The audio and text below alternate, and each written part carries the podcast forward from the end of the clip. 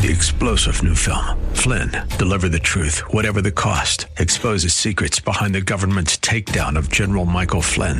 Flynn knew what the intel world had been up to. He ordered the first audit of the use of contractors. This set off alarm bells. He told the truth. He was the most dangerous person for Donald Trump to hire. They had to get rid of Flynn. Flynn, deliver the truth, whatever the cost. Available now. Watch it today. Go to salemnow.com. Salemnow.com. You're listening to the Pastor Scott Show podcast. Have any questions or comments? Email Pastor Scott now at pastorscott at kkla.com or tune in live weekdays from 3 to 5 p.m. And now, here's Pastor Scott. Welcome back, everybody. Pastor Scott Show, Hour 2. We're on every day from 3 to 5. We take issues of the day and talk about them from a Christian perspective. And so we take a look at the news and see what's going on. President Biden is in Maui, or was in Maui briefly to uh, tour what happened there. That's a, it is a terrible thing. If you're not really following the news, it happened almost three weeks ago. The fire that happened in Maui that burned down, um, uh, what's the name of the town? It should have in front of me, but Lanai. Uh, and they are saying that 115 people have died and 850 people are missing still. The entire town burned down. And some of those people missing, they might just be out of town or in a shelter somewhere and they don't know their name is on a list. But some are suggesting that they may have all died, almost a thousand people. That is an extraordinary disaster. Um, and as far as a, I have to look, but uh, one of the biggest natural disasters in American history is this fire. President Biden has been criticized in a slow personal response to the fire. And uh, last week he said, uh, when asked about the fire to make a comment, he said, no comment. And that was not a good comment to make a comment. Anybody, I think, if you just go ask anybody, anybody in our audience, if you were to make a comment about the fire, imagine you're president and uh, somebody said, uh, Mr. President, Ms., uh, Madam President, would you make a, a, comment about the fire? You'd be able to say something. We feel deeply, we feel great loss, and we feel uh, very great compassion for those who have lost their loved ones and lost their homes and lost their way of life. And our prayers are with them, and we look forward to being with them and comforting them. And I ask all Americans to continue to pray and support. You know, you could come up with something off the top of your head. No comment it just sort of made me think maybe he doesn't know. Maybe he doesn't. that doesn't make any sense. Like he ought to know, but maybe they didn't tell him how bad it was. It's such an odd thing. So here's what I want to get to. Do you expect the president to be good at empathy? Does the president of the United States, not necessarily, not just Joe Biden, but any president, need to have empathy? So there's this argument going on right now about whether or not President Biden has empathy and you can be the judge of it. But here he goes to Hawaii, and uh, in speaking with people, uh, he decides to tell this story. I don't want to compare difficulties, but we have a little sense, Jill and I, what it's like to lose a home. Years ago, now 15 years ago, I was in Washington doing Meet the Press.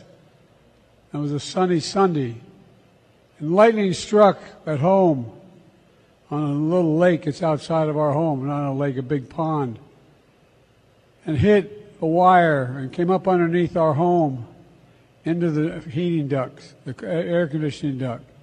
To make a long story short, I almost lost my wife, my 67 Corvette, and my cat. He's telling a story about what turned out to be basically a kitchen fire that was put out in a few minutes. And he didn't lose that much. He had to replace some things in the house and there was some smoke damage, but he didn't lose anything.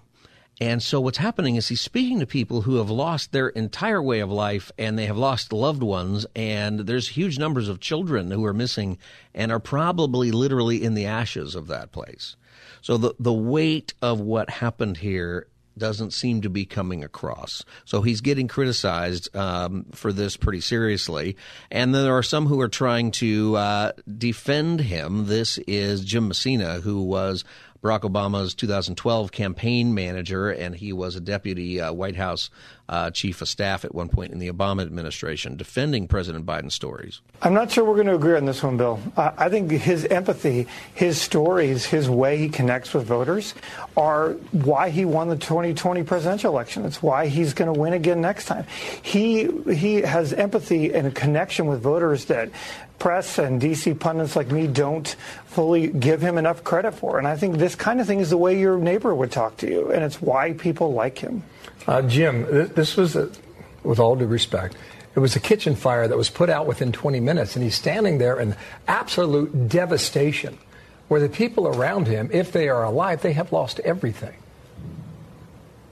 Look, I think it's how he connects with people. I think it's his way of connecting and telling a personal story. And I've been with him on the ground where he does this, and people connect with it. I, I just, you know, I don't, I don't think we agree here. I don't think it's going too well personally for the president here. I don't believe that that story was appropriate, and he tells it all the time. You can go online; he tells that story every time there's some kind of uh, thing. I think he's trying to empathize. He's saying, "Oh, look, this happened to us."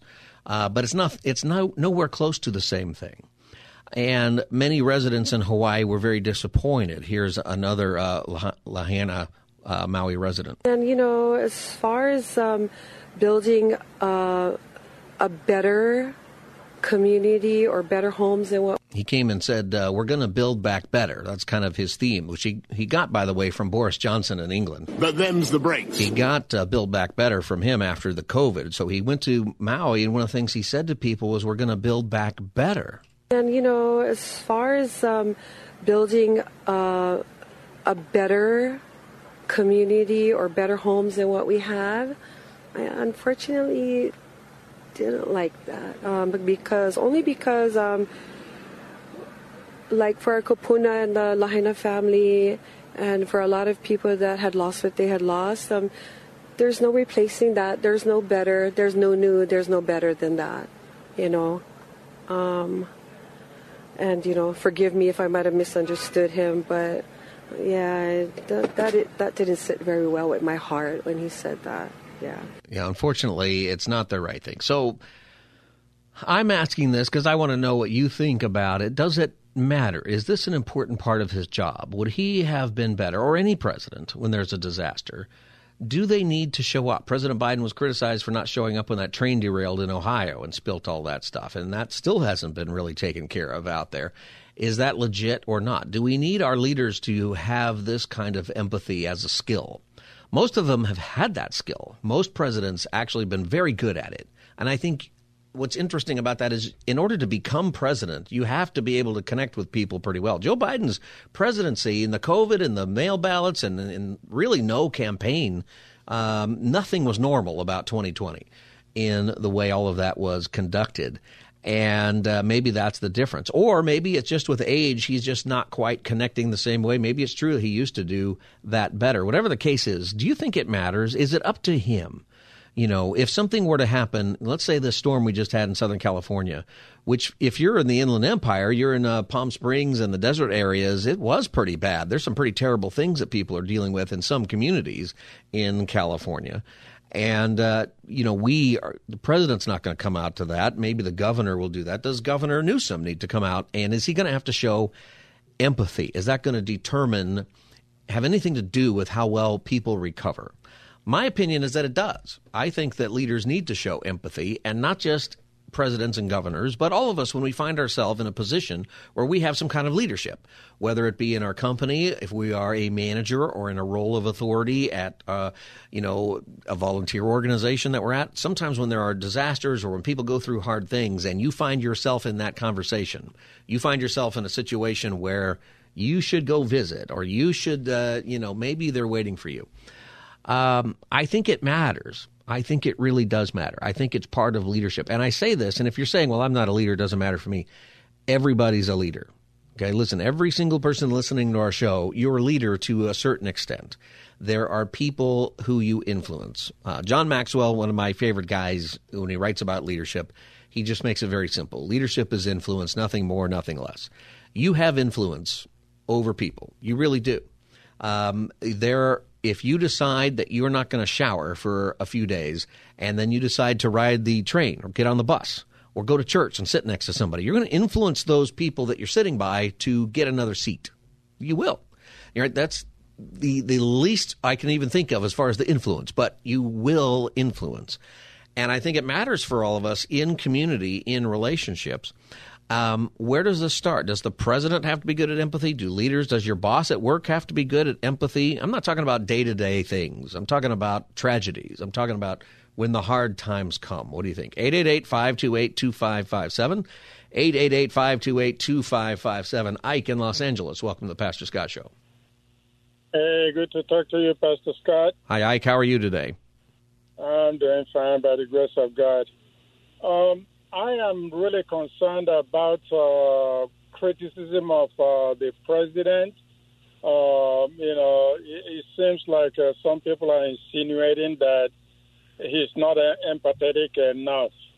You, you and I know that you know we are human, and we empathize differently. Mm. You know, there are some people that when they come to you when you are going through grief, they can sit down just their mere presence satisfy that need for you to, you know, feel that somebody cares. They don't have to do a lot. They don't have to say a lot. But just being there at that moment may be all that you need. And a few stories about some things that you have gone through, it may not be at the magnitude of what happened in Hawaii, but it has some significance because it could have been worse for the president and the family. Somebody could have died. The whole house could have wiped out. But it didn't. Thank God for that. So I don't think that it's really right for us to uh, try to balance the amount of, you know, you know, harm that someone experienced in order to judge whether they're empathetic or not. Mm. I think it's fair to say that people do need to. Some people are naturally good at it. Some people have to learn lessons. Um, and I'll tell you what, I think that it's important that he went. Uh, he might not have been a home run with some things with some people, but uh, I think what you said about being present is something for all of us to recognize. That part of uh, being compassionate and having empathy is to show up, uh, to actually be there. Would you agree with that? Definitely. Yeah. Definitely. Ike, thank you for calling Pastor Scott Show. 888-528-2557, 888-528-2557. Craig in Echo Park, welcome to the Pastor Scott Show. How you doing? Uh, I, I don't know if you knew caught the subtext from Hawaii might have been mentioning, but there had been a big push in Lahaina to have urban renewal and redevelop the entire city. And I don't know if you're into the smart or aware of the smart city thing, but Lahaina is one of those cities that's that's targeted for being a smart city. And although this is too monstrous or cool to think it, but the guy who's Obama's appointee regulating the water, he didn't allow them to have water to fight any fires. Well, and I've been on Maui yeah. when they had a fire right in the same but area. You, it burned down the road. But I don't believe that they did that on purpose. I, I so, think they might be incompetent. I think they might be incompetent, but I don't think there's a deliberate move to burn down that town. Uh, I, I don't think that that is the case, Craig. On that, I think that there for sure is incompetence, and uh, for sure there is there are probably people who are separate from this emotionally who are seeing some dollar signs with the redevelopment. I think that is is also true, but I don't think it's wise or helpful to go down the road of you know some kind of monstrous conspiracy um, when fires do happen and fires do when the the winds are there to burn down the town. I mean that's. Uh, uh, we've seen some pretty terrible fires here in this state where a lot of people have died because of wind and other stuff. And, you know, um, for sure there's a, a, human element of evil with what to do with the, uh, the, the mess. Um, but that's not really on the topic right now. 888-528-2557. Gene in L.A., welcome to the Pastor Scott Show. Yes, I just had a comment about how so many people nowadays, you can't say how you feel and you get shut out. And I'm shut out out of my family because I'm Republican, and I think the Democrats are the least tolerant people. They hate Trump. This Trump derangement syndrome is driving me nuts. Not only that, you know, my friend, I stayed at her house as a Democrat. Yeah. Hey, Gene, we're talking about the Hawaii thing uh, right now, and, and as far as empathy for that, do you do you feel like it's necessary for the president to have empathy? Gee, that's that's what I'm saying. They don't have empathy. There's no empathy. They act like they're altruistic and so wonderful and so loving, and they're hypocritical. You think it's They just he's not good at it, or that he's just unaware of uh, how serious this is? Like, why? No, so many of them are this way. They oh they cancel you. Oh, and him Biden. I you know he's he's like not always all there. Excuse me to say that, but and yet they love him. He's he's their hero, and they love their party. And they they're they're the least tolerant people. They're so hypocritical. The opposite of love. And Well- they act like they're altruistic and loving. And I'm sorry, it does go along with the water because my friend, I, she wouldn't put the water on. Oh, because there's a shortage, and she's all into the environment, and I, her house was filthy. I'm sorry, I just have. There's a lot of. I- I appreciate your call, Gene, on that. I think, you know, I think one of the things that we got to do is realize that I think that there's a lot more empathy out there with people, but we have our political leaders where things are so politicized in different ways that maybe there's not. You know, maybe sometimes we have leaders who uh, just refuse to see it for what it is. I think that that some leaders are just better at it than others. I'm concerned personally that it's the president is so off on this that maybe he's just old or maybe he's not good at it or maybe they're not even maybe he just doesn't know because those stories were so off the wall. I think it's important to be present. I want to be careful about saying that one group of people is this or not. I think you're right that there is a a sense on the the far left right now that we're seeing in a lot of places of um, and what we're seeing actually in our culture is so much about self and so much about my rights and my my rights and how if they trample yours that's okay and that's what we're seeing on a lot of the left last uh, last uh, hour we talked about we might talk about it a little more this hour uh, event up in uh, Davis California where a group of people were meeting in a library to have a conversation about whether or not women or biological men can uh, be on girls' sports teams, and they were not allowed to say it. They were they were moved out of the library and kicked out just for having the discussion, which is an a honest discussion that we need to have today that we shouldn't have to have, but we we need to have it. You know what I'm want to stick with here is the the idea of empathy because with Biden that's being debated and my my view is he didn't show very good empathy although I am glad that he went. I think he went too late. There's often this and it's a true discussion about when the president comes there's a motorcade and there's chaos at the airport and chaos on the highways and I get that and sometimes they can get in the way.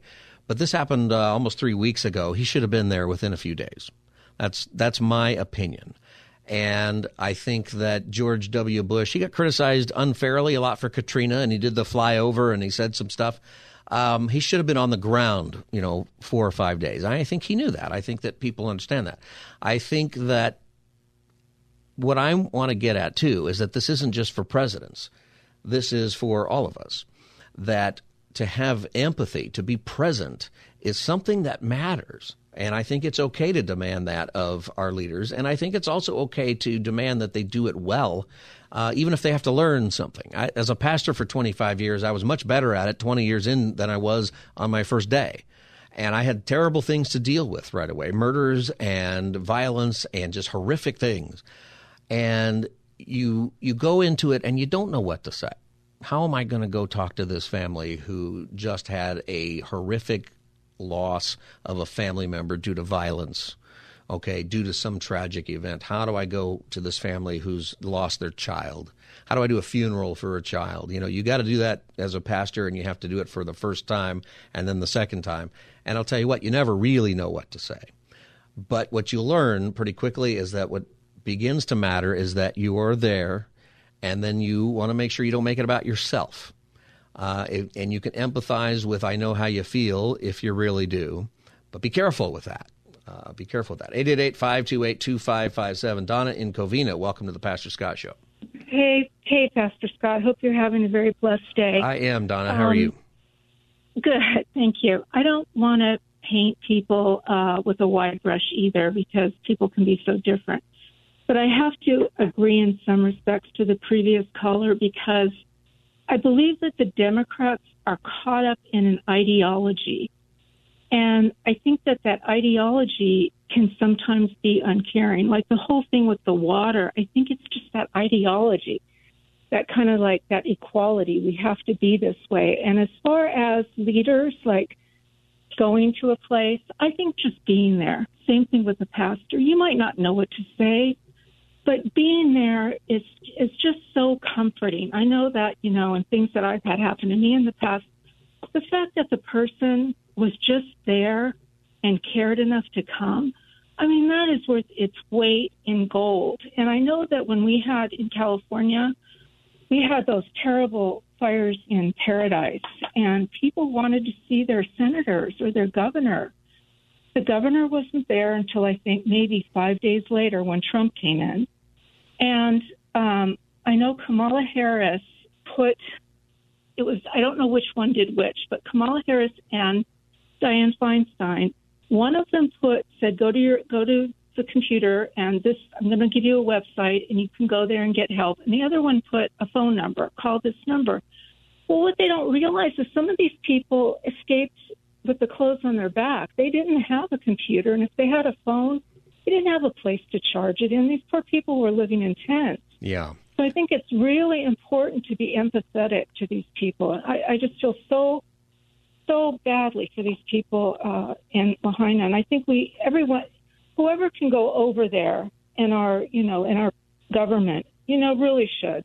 It's it's really a shame, and I think the president should have been the first one there. But anyway. Yeah, I agree. He should have been there a lot sooner. Thank you, Donna. And you know, the point about what people believe is is a big one because if decisions are being made because of an ism, like you have some sort of belief and you're going to sacrifice people or the ability to be empathetic because you're protecting your political narrative. And maybe that happened. Maybe that's what happened with the water. Maybe that's happened with other things there. It's been a disaster at just about every level uh, over there from a leadership standpoint. Sometimes it's just bad leaders but sometimes it's the, you know there's a reason for the bad leadership and sometimes it is isms right and that's one of the dangers of the arguments we're having of transgenderism and what the reason that parents are protesting downtown going to school boards is because what this ism is doing is causing parents and kids to have medical procedures that will impact their whole life that probably are damaging and in most cases would be not welcome if you just wait it out.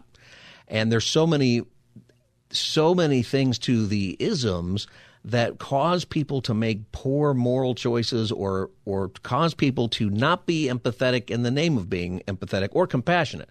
You know, open borders is not compassionate when you have children coming over without adult supervision who end up getting trafficked, which we are seeing in very large numbers. It's not it is not compassionate to call yourself a sanctuary city if you're not actually going to take care of people if they show up, which is happening now in Los Angeles and happening in New York and other cities. It's not compassionate to say you're going to be compassionate and then not be compassionate when the opportunity arrives. I get what people are saying with with all of that.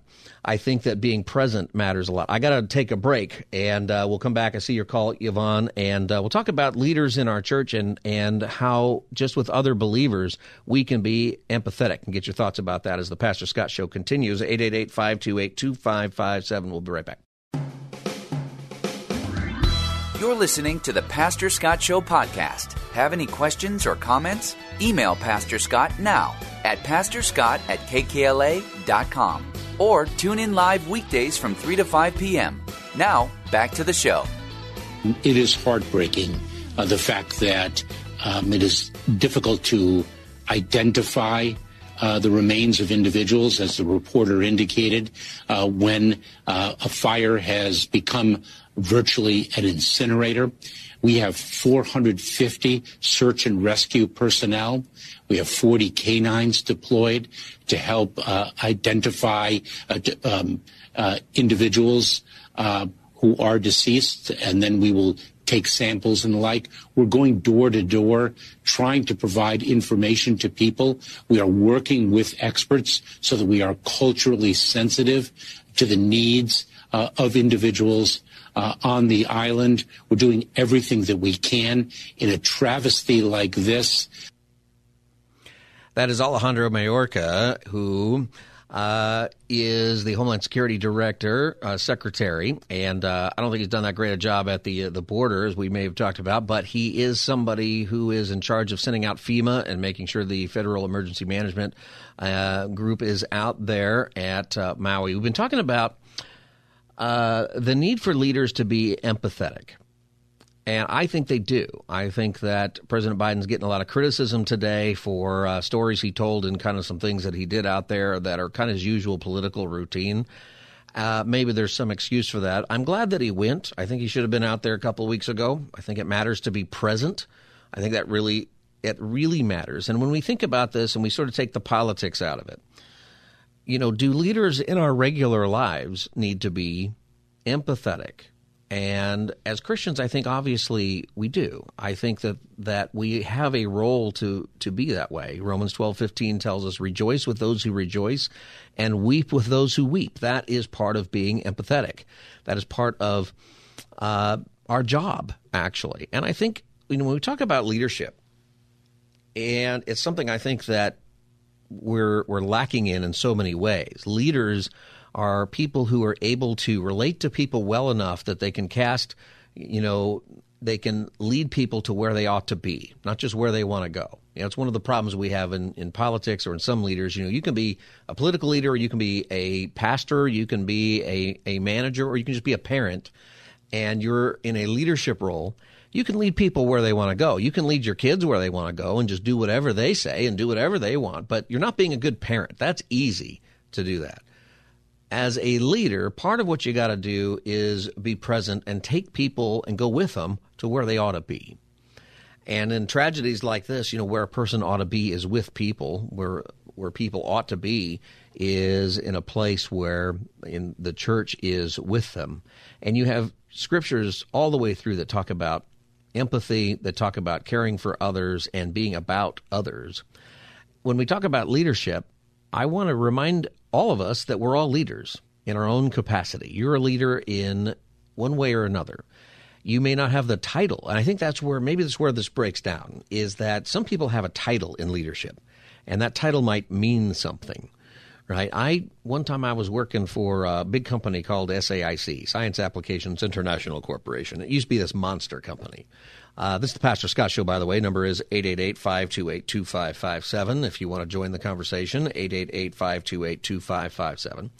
Um, and uh, I had a terrible title that had nothing to do with my job, really. And they said, you need a new title. And I said, yes, I do. And they said, uh, well, pick one. And I said, I get to pick my title? They said, yeah. And I said, well, what are my uh, boundaries? You know, they said, well, you can't be a president or a vice president because they had a leadership structure and there were presidents of divisions and then there were vice presidents. You know how that goes in a lot of uh, uh, companies. And uh, I said, okay, I could have been director. I could have had lots of different titles. And uh, uh, the title I chose was emperor. And I was going to be the emperor of telecom. I was in their telecommunications department at that point. And I wrote that down. I wrote that down on the, there's a whole form you had to fill out for your title. And I wrote down emperor. And they, the first person I took it to was a corporate vice president. His name was Ed. And Ed stamped the form, put his signature right on it, and said, uh, All right, very good. Just signed it, handed it back to me. And I was stunned. And I wondered, I walked out of his office holding on to it, and I thought, Did he actually read this? There's no way he read this. Because I was, you know, it's kind of a joke, obviously. And I'll tell you what, I went to, I had to get three more signatures and I got the next two. And then I filled out the form for the business cards. I had business, there was a printing you know department right there. I was going to walk out of the last office and have my business cards printed right in front of me, and they would have said Scott Furrow, Emperor of Telecom. It was going to be amazing, and uh, and I didn't care if they fired me for that. I just I thought this will be so great to have that, and I took it in, and the last person to read it, her name was Pam. She actually read the form, and she kind of slams down on the desk with her hands. She goes, "You can't be emperor." Like, Dang it! I almost got to be emperor. Anyway, titles don't mean anything. I had the same job, regardless of whether the title is. You know, they they mean something as far as salary and structure. But real leaders you become that because of your influence. And you may have no title in your job. You might not have any authority. You might be the, the cashier at a Walmart. You might be just somebody who shows up at your, your Bible study or you show up at church and you don't have a role. But can I tell you, you are a leader. You influence people.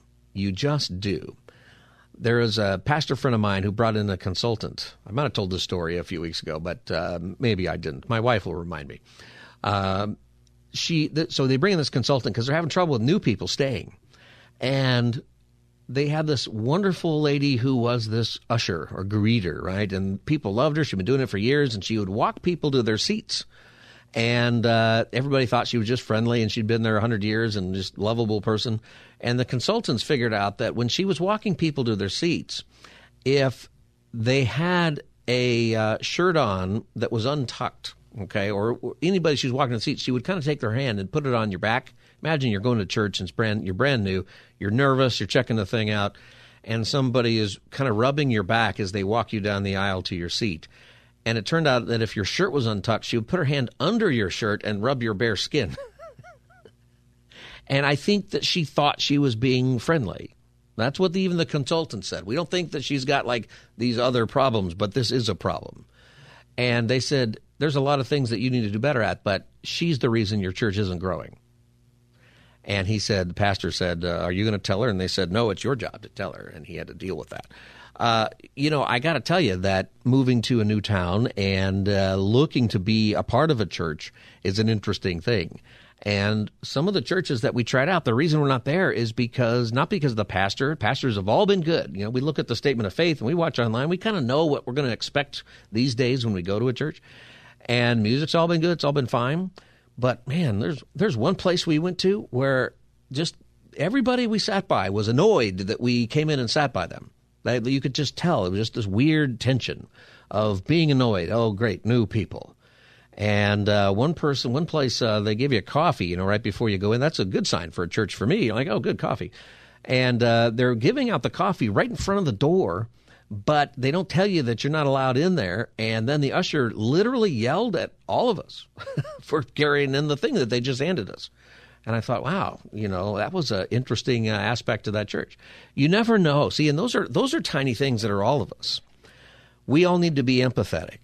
And can I tell you this? In your, your Christian walk, your your pastor or your deacons or whoever is in charge of or a part of visitation and being with people who are hurting, they certainly have a job to do and a role. They need to be empathetic. But you also do that every person that you come into contact with, whether it's a church or in your workplace or someplace else, you know, you have a particular leadership role. You may not realize it till now, but you do. And it is to be empathetic, to be kind, to be welcoming. You don't have to make everybody your best friend. That's not possible, right? But you can direct people in the right way. First Peter 3 8 says, Finally, all of you, that means all of us, have unity of mind. It's purpose, right? We need to have the same purpose sympathy, brotherly love, a tender heart, and a humble mind. Ephesians 4:32 Be kind to one another, tender-hearted, forgiving one another as God in Christ forgave you. There are so many examples of the attitude that we are to have. Galatians 6:2 Bear one another's burdens and so fulfill the law of Christ. So many different things. This is why uh, leaders need to be compassionate need to have empathy. It's because these things that we're we're talking about here, these instructions for us in Scripture, they're not just instructions for putting an organization together. They're instructions for being effective at life and being effective at whatever it is God has called you to do. The way that we treat others is something that will determine how effective we are in whatever it is God has called us to do, whether it's some big thing that other people are going to see and make judgments about, or maybe it's something that only God is going to see and only God or the people that you interact with will, will see. These things really matter. And if you wonder why this is a controversy with President Biden or if there's questions about, you know, other presidents who have been there or not been there or done well in leadership, it's because there's something in us, and I think God put it there, that we understand and we know something that we need to be with people, that there is something about being right as human beings to be with people as they go through their hard times, but also their good times. We mourn with those who mourn, we rejoice with those who rejoice. It's also good, by the way, to go visit when somebody has a victory, when something really happens, when the cancer is in remission, when the person gets accepted into the college that they want to, when somebody gets a new job, when they're, you know, celebrate with people too. It's the, the other side of it. Being present, I think, on the the happier times of life also matters a lot. All right, this is the Pastor Scott Show, 888 528 2557, 888 528 2557. We will be back as the Tuesday edition continues. Stay tuned. You're listening to the Pastor Scott Show podcast. Have any questions or comments? Email Pastor Scott now at pastorscott at kkla.com or tune in live weekdays from 3 to 5 p.m. Now, back to the show. Can I just ask you why you think it's okay for males to play in female sports? Hey, stop misgendering people. How is that? Mis- I think it's really disrespectful to not refer to trans women as women because they are women. But they're and biological. What you're doing right now is transphobia. Please go away. But they're biological Please go males. away. Please go away. Interesting. Can I ask you why you think that males should be in female sports? Stop misgendering people. That's bigotry. Go away. It's a question. It's bigotry. Go away. Do you- you want to have be any- transphobic, do you want to go be transphobic, not to a child. Kids should what? That's part of a conversation. We played uh, some of that earlier that happened outside of a library in Davis, California, where the discussion was going to be about the whether or not biological males should participate in women's sports. And a big part of what happened here is that the entire conversation was shut down, meaning you're not allowed to say it. In fact, it was stated by the head librarian that it's not even legal uh, to actually say it. Sure. State state law, California state law recognizes transgender as a, as protected, and so I was telling her if you're speaking about a transgender female, they need to be referred to as a female. Transgender male needs to be referred to as a male, and if there's any mis- misgendering, we will um, ask if it's by any of the organizers. They will be asked to leave. There's no no exceptions. If we're having problems in the audience. Um, you know, we may give one warning. I'll be in there the whole time. So that's it. the entire purpose of the discussion that was reserved basically to have this discussion was to talk about that issue. But if you're not allowed to say it, if you're not allowed to differentiate between a female and a trans female, a woman and a trans, then you can't have the conversation. Then because words are how we communicate. Right. And there is a differentiation in those two things. You can't have this discussion. And I think that there's, as this becomes a thing, there is more and more a sense that we have that you know I think that the the the tipping point has actually happened in this. I think that you know in a couple of years this is going to roll back probably. Have no idea why, but it doesn't it's not something that works logically. And as the argument flows, when you get to a place where you're just not allowed to say it, you know, then we have to make a decision, you know, as a culture. When do we get to say it and when do we not, you know, what kinds of things you're just not allowed to say? these things are impactful because if it does go that way, then what else is it going to impact? What kinds of things are going to be controversial that you're just not going to be allowed to say? There are some things that people say that are horrifically bad. But if we can't discuss them, if we can't even use the language to discuss it, then that bad thought is going to kind of go underground and maybe people will start to think that it's that it's right. You know, I think that there is a, a danger in how things get handled sometimes where you you might be correct as far as what is truthful in your argument but if you're the argument that you make you're you're rude or disrespectful or if you just shut down the other side and you, and you can't have the conversation then I think it it can make you wrong right? Or the other side might even think that you're wrong. We have to make sure, and by we, I mean people who believe in free speech and people who believe that there are truths in this world that cannot be denied or changed. That's a big part of it, right? That that there are things that are actually true, and if you want to debate things that are true, um, you shouldn't. You know, you if you're going to say that that men can have babies, we should be able to have that conversation. Uh, and I think it's impactful because if that happens, it's impactful for a lot of things. Then what about religious faith? At what point are you not allowed to have the religious faith that you have? And as Christians, you know, at what point are we not allowed to share the gospel? At what point are we not allowed to say Jesus died for your sins? You know, something that simple. you know, how can we, you know, is it possible that we will enter a phase, and I think it's definitely possible, where we would not be allowed to say, Jesus uh, loves you? You know, something that is, it would just seem to be very, very simple like that and not offensive. But if the idea of Jesus is offensive, and if we reach a point in our society where you just can't say anything that somebody appears to be or believes is offensive, which we're very close to that. That's why I think it's probably going to fall for now. Maybe not, and in the future, I think it comes back. But I, I think that that it's so absurd right now. I think people are realizing that. Uh, what concerns me, though, with all of this is it becoming entwined in the politics and it becomes left and right. See, I think that 80, 90% of Democrats and Republicans actually tend to agree that we should be allowed to discuss this, that this event that happened at this library should have been allowed to proceed whether or not you are comfortable with it or not. And there are people in there from both sides. And I've watched some of the videos from downtown Los Angeles today where a parental uh, a protest was for parents um, saying don't take away our rights, and something that's going to happen in school districts one after the other. I think a Murrieta one is now an Orange County one actually is considering uh, a ruling that would say that teachers and school administrators have to inform parents within three days if a child decides that they have changed their gender or they want to use new pronouns or they're getting into all of that. Uh, as a parent, I think parents need to know that. Uh, the state is saying that they don't, that they don't need to know that.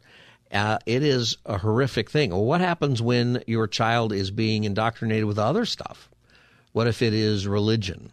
I mean, even if you are, if you send your kid to a Christian school, then then that Christian school should be upfront in saying, "Hey, we're going to teach Christianity." When I ran the preschool, that's what we said. We handed it in writing to parents. This is very specifically what we are going to teach your child, and if you don't believe it, and half half of the kids in our preschool came from non-Christian families because the preschools were in a business area. It was a perfectly located place.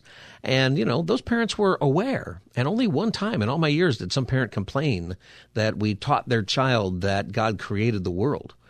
Uh, we didn't even get into all the arguments, just that you have a creator, you're made in God's image. And then, but the, the good thing is we were able to say, look, uh, here is the paperwork we gave you when you signed up for this, and it says right there, this is what we will teach your child.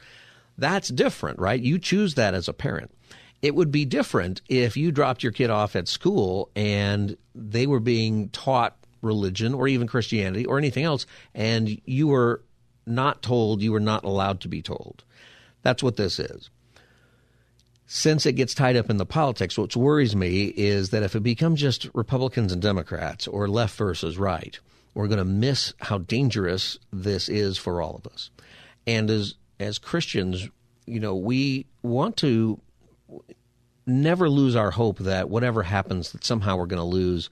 Uh, that the church is going to lose. It might even be better for the church, frankly, if the church became illegal or legally uh, constricted in such a way in our country. The church, interestingly enough, throughout the world does tends to do better when it's persecuted. Actually, I think it's because we push away all the fluff, right? We push away all the stuff that gets in the way of us doing the work of evangelism and discipleship. And uh, so it's not bad, whatever happens. But in the meantime, you know, our country is so significant in global Christianity and sending missionaries and in sending help to places, particularly of extreme poverty. You know, the church really is the hope in a lot of these areas because we're bringing not just Christ, which is the number one thing, but we're also bringing food and we're bringing structure. We're bringing what we talked about in the last hour, a Judeo Christian ethic. And when you have that, societies grow and things do better. That's just the way it is. And the fight will always be against that because that's what the evil evil one is doing. All this is to say, as these things keep coming up, make sure that we realize in our conversations that we do care about people even who disagree with us. That our goal, I think, is to be persuasive. If you're not persuasive, you're going to lose, right? Because eventually the vote comes or whatever happens, people make their decision. And if you haven't persuaded people to see your side of it uh, in a friendly way, they're not going to uh, vote your way, and you will lose. And we will lose our freedoms in that. If if the Christian or the person who is really fighting for truth is not seen uh, and not received as somebody who is concerned about the rights of everybody, then will lose that. It's a it's a very odd thing, but that's how that works. So keep on loving one another as brothers and sisters. Don't forget to show hospitality to strangers, for by doing so some people have shown hospitality to angels, the book of Hebrews tells us, without knowing it. And continue to remember those people in prison as if you were together with them in prison, and those who are mistreated as if you yourselves were suffering. There's so much in there to unpack. Um, and when we do that well as a church, we have an incredible impact on the conversation and culture and that is a really good thing for us. Hey, everybody, had a great day today with you as usual. Pastor Scott Show. You can watch the Pastor Scott Show on kkla.com. And if you miss an hour of our show, subscribe to the Pastor Scott Show podcast on your favorite podcast app. You can also follow us now on social media. So we just started, uh, we have a Twitter or an X, they call it now, and uh, also Instagram. Look for Pastor Scott Show on both of those or wherever you get your, your socials. We'll probably get around to most of them eventually at Pastor Scott Show and uh, follow us there. We're looking forward to connecting with you each and every day there. We're on every day from 3 to 5. God bless you, everybody. I am Pastor Scott Furrow, and as we, we leave today, just want to remind you that uh, uh, you can go out there and love the people that God has placed in your life and be compassionate, be empathetic to what people are going through. God bless you. Have a great day. We'll see you tomorrow. Three star general Michael J. Flynn, head of the Pentagon Intelligence Agency, knew all the government's dirty secrets. He was one of the most respected generals in the military. Flynn knew what the intel world had been up to, he understood its funding. He ordered the first audit of the use of contractors. This set off alarm bells. The explosive new documentary, Flynn, Deliver the Truth, Whatever the Cost, uncovers the facts behind this scandal. Flynn told the truth. He was the most dangerous person for Donald Trump to hire. I find out the worst enemy that I'm going to face in my life is right here in America. They took my assessment and they wanted me to change it. And I was like, I'm not changing it. They had to get rid of Flynn with in depth interviews, archival footage, and never before seen personal records of the man behind the headlines. I just felt like I was drowning. Flynn, deliver the truth, whatever the cost. Available now. Watch it today. Go to salemnow.com. Salemnow.com.